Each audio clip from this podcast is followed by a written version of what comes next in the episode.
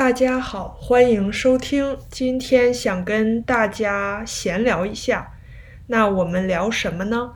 我们就聊一下 Shein 这个网站吧。大家听说没听说过 Shein 呢？Shein 我也是这两年才听说熟悉的。那 Shein 就是 S H E I N，它是一个总部在中国南京的一个网站。是卖衣服的电商，那大家可能在上面买过衣服吧？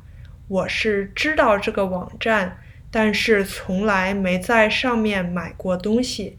我有一个朋友最近在 Shein 上买了一条新的裙子，他发照片给我看，问我好不好看。我看了，觉得还挺不错的，她穿着很漂亮。那他又跟我说，呃，Shein 上的衣服又好看又便宜。那我是没有买过，但是看他穿确实很好看了。Shein 这个电商网站建立的时间并不长，好像还不到十年，但是它这几年的发展真的是非常的迅速，尤其是疫情阶段。大家都在家里不能出门购物，所以就转向了网上购物。Shein 也抓住利用了这个机会，听说他们的营销也很有中国特色，比如说他们找了很多 Instagram 或者是 TikTok 的网红来做营销，这样大家就可以看到 Shin 的衣服穿在真人身上，在真实的生活中是什么样子。